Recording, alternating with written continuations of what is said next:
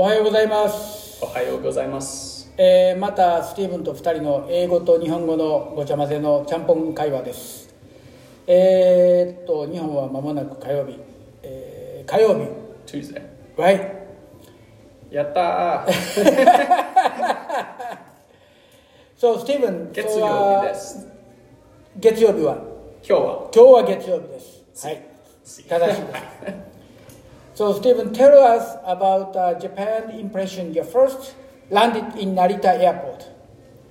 Well, I think the Narita airport has all the uh, Nintendo characters. So you see Mario, and I love video games.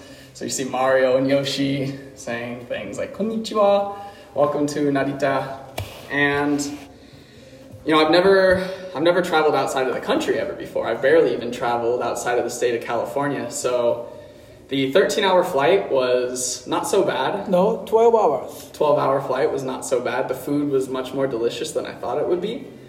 And Because you use All Nippon Airways, not the United Airlines. yes, Nippon. and um, I mean, it was a pretty big shock. We spent the first day pretty much just getting to our hotel. We, I think the first thing we did was eat dinner at the uh, the Takasaki. I forgot the name of it. Takasaki Metropolitan Hotel. Right. And we met with some of Hideshi's friends. So that, that's the day we met the Junichi I think, yeah, I think we met with Junichi and Yuki. I don't know if Yuki was there, but we went to the, the chicken place. All right, and- so that's Junichi and uh, Masumi. Yes, Yuki was there, but Yuki left earlier. right. So- We met Yuki uh, a couple days later, and I mean, the I think the biggest shock is just the cultural difference. Um, the the way people treat each other, the traditions that uh, other people have with one another, and especially bowing. Everywhere you go, you bow, you bow, you bow, and even after I was only there about seven or eight days, but when I came back to the United States, I had the urge to bow to everybody. So that's why Japanese people have a strong back muscle. yes, back and core. Right. Okay, well, the, that's Japan. So after that, you went to Tokyo by yourself. I was very impressed. You know Tokyo. You know how to move. So I was very surprised. Yeah, I think, I mean, I used Google Maps, and I think half of the fun was just figuring out how I was going to get from one location to the other. Um, yeah, I was only in Tokyo for two days, and what I would do is either the night before or the morning of, I would get my breakfast and I would plan out a trip. You know, I would go and see a museum, and then I would go and mm-hmm. visit a park, and then I would go walk and see a temple or something like that. And to get from one place to another, I had to ride the Tokyo subway system, mm. and I've never used public transportation before in my life, so it was a little daunting. But it was, I mean, the trains in Japan come exactly on time, like not even a couple seconds off. It's exactly when it's supposed to come. The train comes, and it, the the phone is very helpful because it tells you even what car is the best car to get on for uh, Right, quick right, entry right. and leaving the Especially Tokyo subway has a number Mm-hmm. of the station name. So number M so and so. So meaning easy to figure out. Right. Uh, you don't? Do you want to talk about the uh, Takasaki training camp? Uh, not really those, but uh, let's go this way. You know, in the United States, when we meet people, each other on the street, so many ways to say. In Japan, they said, hey, konnichiwa, konnichiwa, that's pretty much it. But the English words, they go, hey, what's up? What's going on? So, so and so. So, how many words do they have? Oh, geez, I can't even. There, there's. I want to say right off the top of my head without thinking too much. There's probably ten ways that you could say hello. Say, say what? You can say hi. You can say yo. You can say what's up. What's going on. Even how are you doing is kind of like saying Right. hi. Say hey, or I guess you would say hey. How are you doing? You can use hey.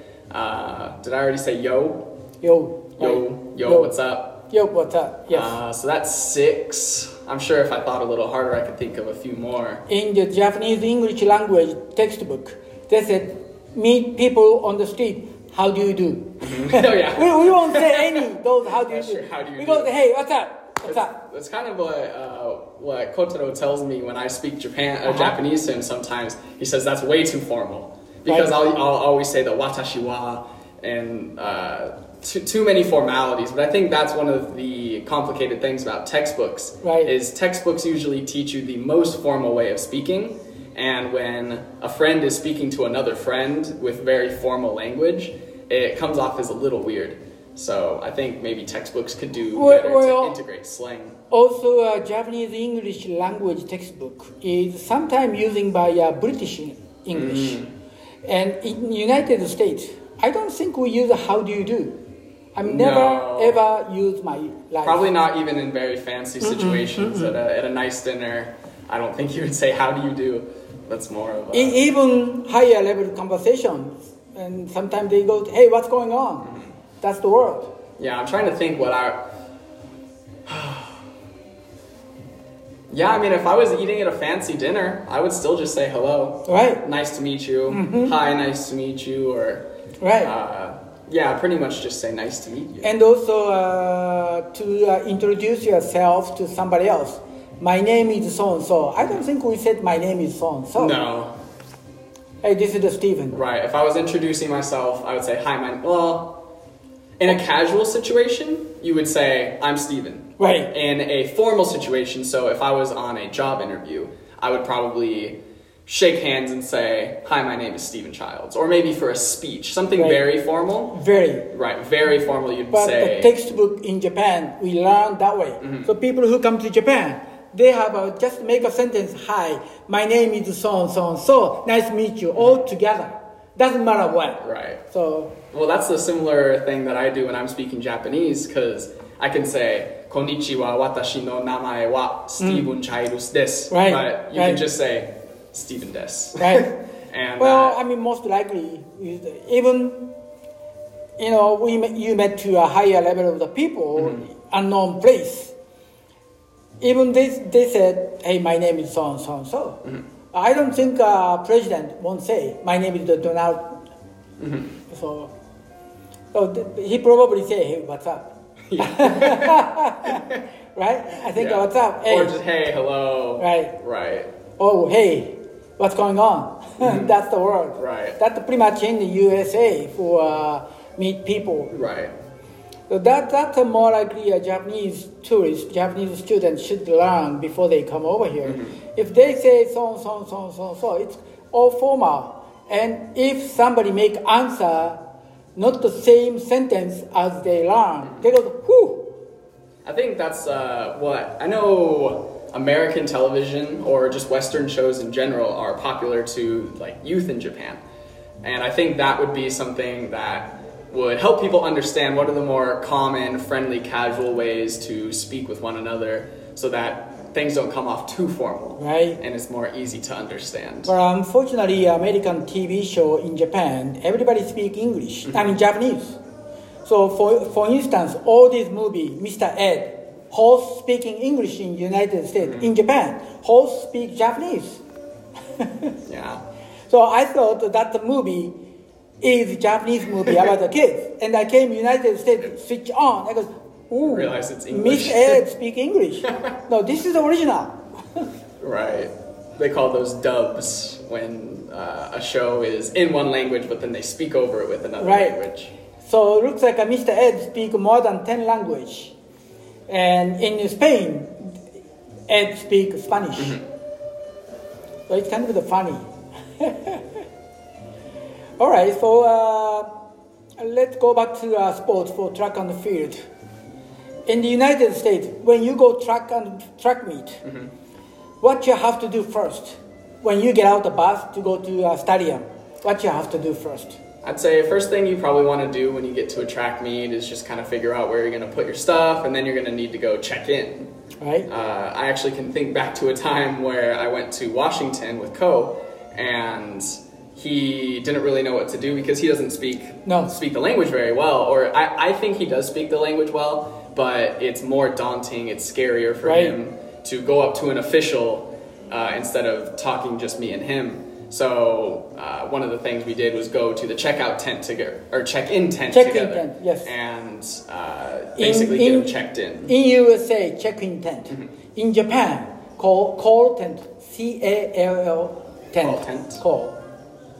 And is there a Japanese word for that, or just say? No, it's English. I I don't know why they call it call. Mm-hmm. So before they run, and always you have to go check in. And then, yeah, I mean, after that, you just warm up, uh, plan out what time you need to warm up, because if you usually you're going to get to a meet much earlier before you actually compete. So if you compete at 12 o'clock, then start warming up maybe around uh, 11 or 10:30, depending on how long of a warm up you do. Well, sometimes small meet, not like a big Washington meet. You can check in at the venue. Yes. at the site of the long jump area. Like uh, like last time, the Hikaru Mm-hmm. at here, so she went to long jump area to sign up. Right. In Japan, almost hundred percent known that way. No check-in.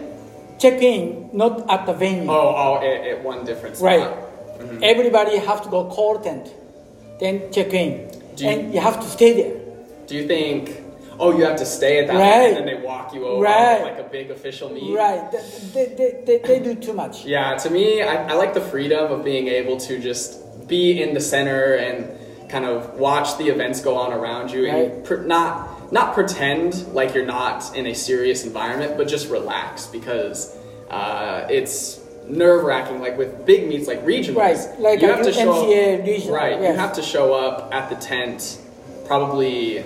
It's an uncomfortable amount of time before your event starts because you need to start your warm up Right. two hours before you jump so that one hour before you jump you can go and report with all the other jumpers and you're all sitting next to each other you start looking at people so you say huh that guy's six foot six ooh Yeah, that yeah, guy right. just ran a 1030 in the 100 hmm i'm only five foot 11 and you start to get your head out of the competition Right. so i think it's a lot better to be able to kind of have your individuality on the track Even big old meet, they do not asking stay. They said check in and would you please come back 15 minutes. right But in Japan case, Lara case, they said why don't you stay here? We go together. So meaning 15 minutes, they have nothing to do. They can't do. If that day had a low, lower temperature, the body get the cooler so Mm-hmm. quick. And sweats can only do so much. I mean, I've never. I know you're supposed to wear sweats, you know, after your jumps or before your after you warm up before you do your competition, but I think it's still better to be able to be out on the track and slowly warm up and do strides and stay in a semi-active state rather than just warm up, get in your sweats and sit for 15 minutes before you go out. Right. So uh, at the track meet, when you before you compete, you get the number, right? Is that you call number or bib number? Uh, Which is the, the right thing word? you would call a bib, Bib. and then your number is your bib number. So bib number. In Japan, they call zekken. Zekken? I don't know where zekken came from. I've never ever heard English. No other word. And also, we call the singlet. Mhm. In Japanese, they call ran shatsu. ranshatsu. Run meaning a running Mm-hmm. shirt, running shirt. They call short ran shatsu. Ran So shatsu. meaning shorts, they call rampan. Everything they make a short and short and short. Mhm. Well, it's because the Japanese language makes things really long if you don't shorten them. Because that was uh, one of the things uh, I would talk about with Ko is he would say to say things in Japan or in Japanese, it takes a really long time. It's a lot because after every word there's something. There's a ga, a wo, a wa. some there's some sort of little uh, word after every word basically. And in English things seem a little bit quicker. At least that's Yeah. what he thought. But when you listen to people speak Japanese, they speak it so fast. Um, You think that quick? to me, it sounds fast. Especially Osaka, my hometown, speak quicker. Mm-hmm. In Tokyo side, it speak more slower and more clear sound. Osaka has so many Osaka only language. Mm-hmm. That is awful. that is terrible. and mentality is the difference. Tokyo people, Tokyo side of the people is more straight following to the rule. Mm-hmm. Osaka has no rule. well, that's like you. yeah. no rule. Just go my own way. yeah, if you So- want a rake, you just take it, put it under. If somebody wants it, they'll take it back. right. if we need a lakey and go over there to get another one Yeah. from somebody else. That's amazing. Like uh, like uh, yesterday in Japan, the Osaka lifted for the corona for uh, lockdown. What they said, Osaka people, oh, I'm so happy we can drink.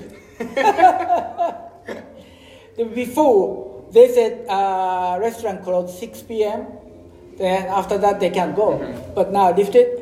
Boy, the two hours, the three hours difference is a huge difference. We can drink all night long. if this same question to Tokyo people, I don't think they won't say. Yeah. So Osaka is a little crazy and funky. Yeah, I want I want to be able to explore different places in Japan because I was really only able to Takasaki and right Tokyo. Takasaki and Tokyo, and I really wanted to go south. Where, where is, is Osaka south? Osaka a little bit south. So I want to be able to explore the southern part of Japan a little bit, and uh, yeah, just experience because I'm sure there's a lot of differences just within Japan. Right. Uh, and it was it was a really great experience to be able to travel there. I couldn't have had a better You first could travel do experience. so. I mean, you know, this kind of the conversation, people who listen to and who is Stephen, and they may contact you. Mm. And uh, Mr. Hirakata has been uh, looking for some uh, position too. Mm-hmm. So hopefully you can get the job from uh, Gunma area and teaching English and teaching the esports Mm-hmm. and teaching long jump. Hashiri Habatobi. Right? They're, they're going to be uh, freaking out. You done? Are we done? What? they, they love training too long. Yeah, I, when I was listening to the video you showed me, uh, she said she would train until 9 p.m. Yeah. Why would she train so long? I have no idea. That is ridiculous. Well, I, I guess there one thing that when I look back on when I was in like high school, Right. the mindset that I took training with was always if I can train longer than the other athletes, then I'll be okay. And I think when you're young and your body doesn't really break down as much as an older body does, then you have more opportunities to really put in a high volume of work. But you know, as you get older and you get into college and your body starts producing more Right, power, right. it's just harder on your joints. It's you know, my bones are the same size as they were when I was in high school, but now I'm just putting a lot more force into them. Right. And you have to be more conscious of the volume of work you put in. So It's, it's the same things as the eating process. When you eat young, you can eat and eat and eat. But when you get a little bit older, you have to certain level and you have to stop. Yep. Otherwise, you get uh, you know stomach issue. that level for me was probably 21 years old. And I know it's only going to get worse as I get older. But uh, something changed. A lot of a lot of changes happen to your body when you're going from high school to college. That's Right. that's why I think you'll see a, a ton of athletes that are better in high school than they were in college, and it's a really strange thing to think of because high school coaches are not always as professional as collegiate coaches, and they're also four years older probably in college, and you would assume that they would almost always get better. But sometimes it just happens that these athletes get to college and there's too many changes to their bodies and their goals change and they, they just don't improve. So it's uh, that's something I'm very interested in, and I really would So like mean- to. Meaning, you know, when you go to Japan, I'd like to, I, I mean, I'd like you to teach real training, meaning not the time to do it, qualities, and uh, the right number of uh, repetition and jumping, how many, and I mean, all the time when I go to Japan, it was a very surprise. They can long jump all day long and they can bounding all day long. they can run all day long. You son of a. That's it. So Well, yeah, there was, I mean, three athletes that stuck out in my head when we went to Japan. Two, two of them were insanely gifted. There was the young, I think he was 15 years old or something, and he was running 10.6 in the 100. Yeah, right. That young boy. yeah, And then you had uh, Sakura, Sakura. Yes. who's, you know, in shape like someone beyond her years. And then you had Yudai.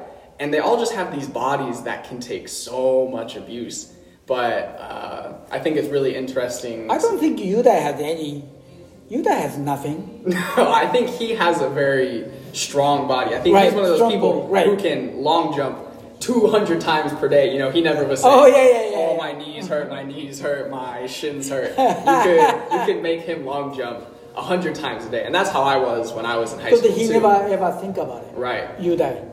But uh, it'll be interesting to see how his college jumping goes because Uh, you know, he, he has that really strong body, but he, he has a lot of issues with his form. But he, you know, he's a But uh, you know, those uh, three weeks here in Davis, you guys change a lot. yes. Started to get quicker and more coordinated. Right, right. He, he, he has a big improvement. And so, uh, okay, so back to the track meet. When you go track meet in US and done, check and compete, well, after competition, what's going to happen? Um, I mean, it depends if you're with a, a university team or Right. uh, any sort of club team. Then you probably get on the bus, you go back home. In my my experiences, the coaches don't ever really talk to you the day after, or the day of the meet, so they don't say, "Oh, I think you did a good job. I think you did a bad job." They usually wait until practice on Monday. So if you're competing on a Saturday, then they'll wait till Monday to talk about it. And I think that's a good thing Because Because of a coach giving cooling down time. Right, and the athlete probably needs some time themselves to understand, Right.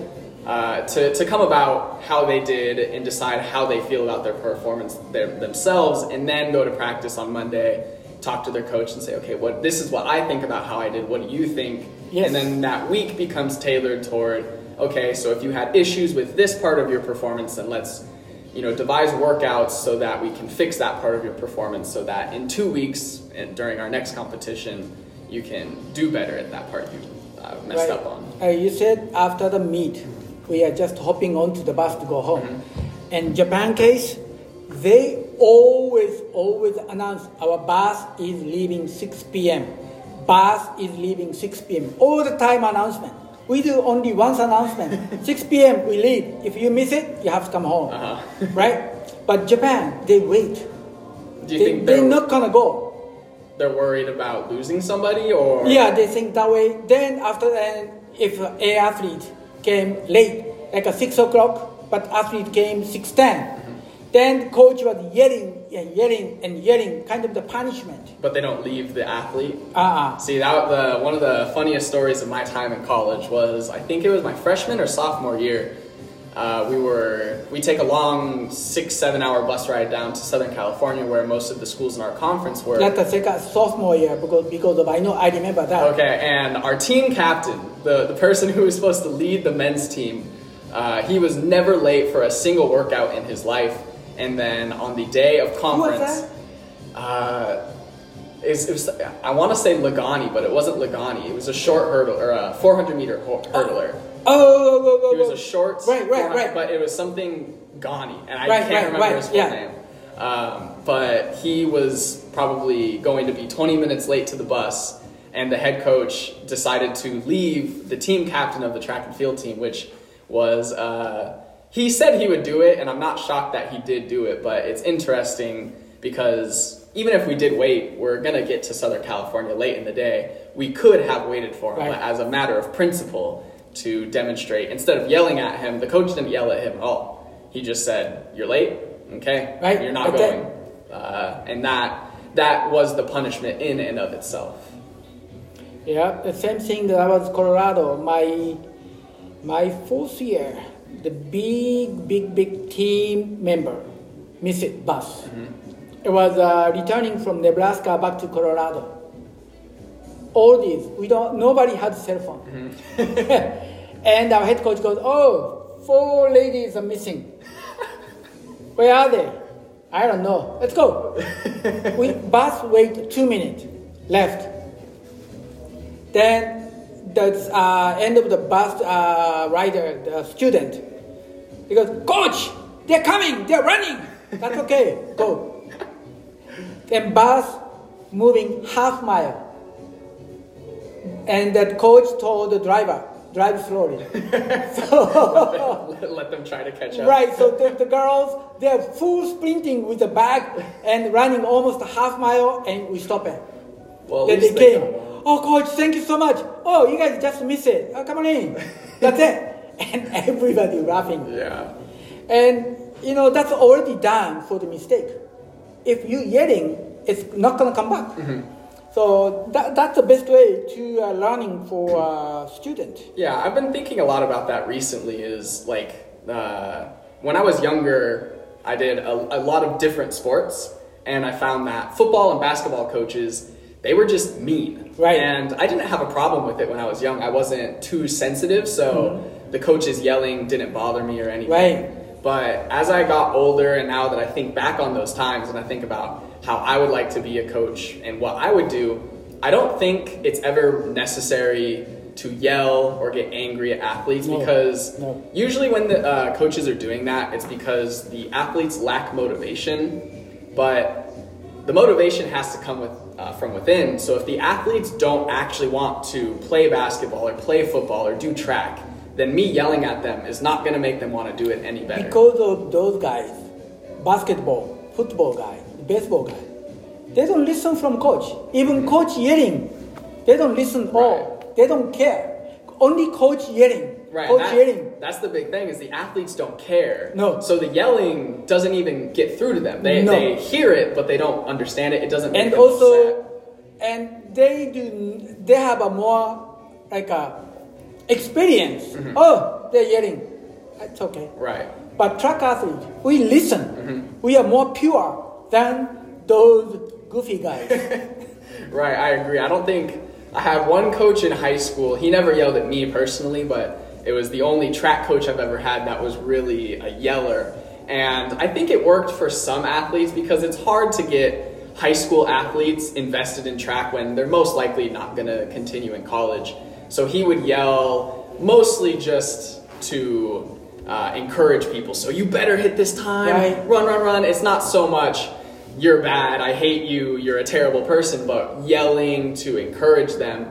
But I think there's not really a place in track and field for uh, yelling angrily at athletes Uh-huh. because the coach and the athlete are on the same team. They're they're partners essentially. The athlete wants to improve, and the coach wants to see the athlete improve. So I think discussion is more important than the coach yelling at the athlete because then it makes a weird dynamic. if uh, I'm a very typical Japanese coach, I should be yelling to Drew and Basil all day long. Drew, you have to come on time. Why are you so late? That's the first word. Yeah, we did have a lot of athletes that would come late, and I always wondered why you didn't make a big deal out of it. But then now, looking back on it, it's pretty clear that the athletes that were coming late, they didn't really care about track and field all that much. They mm-hmm. were maybe getting scholarship money, and they felt that they needed to do it, or whatever reason they had for continuing to do the sport, they still did it. But But you um, know, yelling to athlete, I don't feel comfortable. Mm-hmm. Athlete is not comfortable. Both uncomfortable training together. Not gonna be happen. right. So that's why I'm almost never, never, never yelling athlete. Just to listen, watch it. And what would you do in a situation where you have an athlete that is not necessarily motivated, but you think that they have that desire to get better, but they're just not working out that hard in practice? Do you change the workout so that you can get something? Yeah, I changed the workout. My workout is very flexible. Right. the day by day. Even I, I'm uh, planning to do this, but f- hate to say the Drew come, but he doesn't do well. He doesn't do, he does not focus into. So I switch it. And sometimes I use a word called the negotiation, right? You're gonna run 300 or 400 jog, Right. those kind of the stuff Well- to give some chance, give idea. And I think uh, a new workout that we tried this year that I've never done with you before, that I think was really uh, excellently designed, was the 450s and the 300 100s. Those are workouts where the first 300 or the first 400 is slow paced, relaxed. Uh, Right. No athlete is going to complain about having to run a 300 or a 400 at that pace. It's very slow. Right. And then you say sprint for 50 meters or sprint for 100 meters, which is a very short distance, but you combine that 300 and the 100, and by the time you finish through the line, your legs feel like you just sprinted a 400. Right. So it's a way that's not as painful as a 400 is to run the whole way, but by the end of it, you still get that muscle Right. growth. And I think that's a, a way that you can design workouts so that athletes. It's more comfortable for Right. athlete And and, if- no fear. Eh, well, the fear is a big thing. I used to fear going to my college practices sometimes because the coach would just uh, the workouts that he would want us to do were so difficult and it, truly impossible for me to accomplish at that time. I just wasn't in shape enough to run 250 Right. meters. Like I'm a short sprinter, Because, 250. because of uh, most coach doesn't have any flexible mentalities. Set up this, have to do this today. right. Finish up. The 400 meter the runners, the 200 meter runners, the Right. 60, you know, everybody is, is doing one workout. But mine is almost every single athlete is different. Mm-hmm. I talk to athletes, do this. Okay, you don't have to do this, but you have to do this. So, so that, that's my design. And also, when you have a fear to run, fear to do, it's not fun. Mm-hmm. Has to be a more fun. And smile is the most important things for relaxation. Mm-hmm. Yeah, it's a big, it's it's it's a interesting thing to balance because track and field you need to push your body, but you also do want to be enjoying the workouts you do, and you don't want to have that fear. So uh, you have to be able to have a a workout that's not feared, but is still making the athlete better Right. every day. And So that's why the last year, uh, before I leave UCD, Kirsten, Mm-hmm. Queen, always come my training. so she was happy. Then she make performance. right, But if she stay with the sprinters time group, I don't think she ran that pace speed. Mm-hmm. yeah, I mean she was uh, she won the 400 meters Right. for the whole conference. Right, 53, Mm-hmm. which is not bad. And, and she she hate practice, Right. but she enjoy my practice. She's not long jumper, but she does long jumping. Mm-hmm. So that is the technique for the coaching. When you're coaching athlete, have to be a fun, Mm-hmm. enjoy. Okay, well that's uh, today's the topic, and I'll mix it. So next time we're gonna find out something new. So Steven, say something Japanese to Dan to finishing up. Uh, anything in Japanese? Yeah, yeah. Well, you're you're, you're going to be a closing. Okay. well, I don't know how to say a typical closing sentence, but I could say, "Watashi no sensei Hideshi sama kowai hito desu." Thank you. Bye.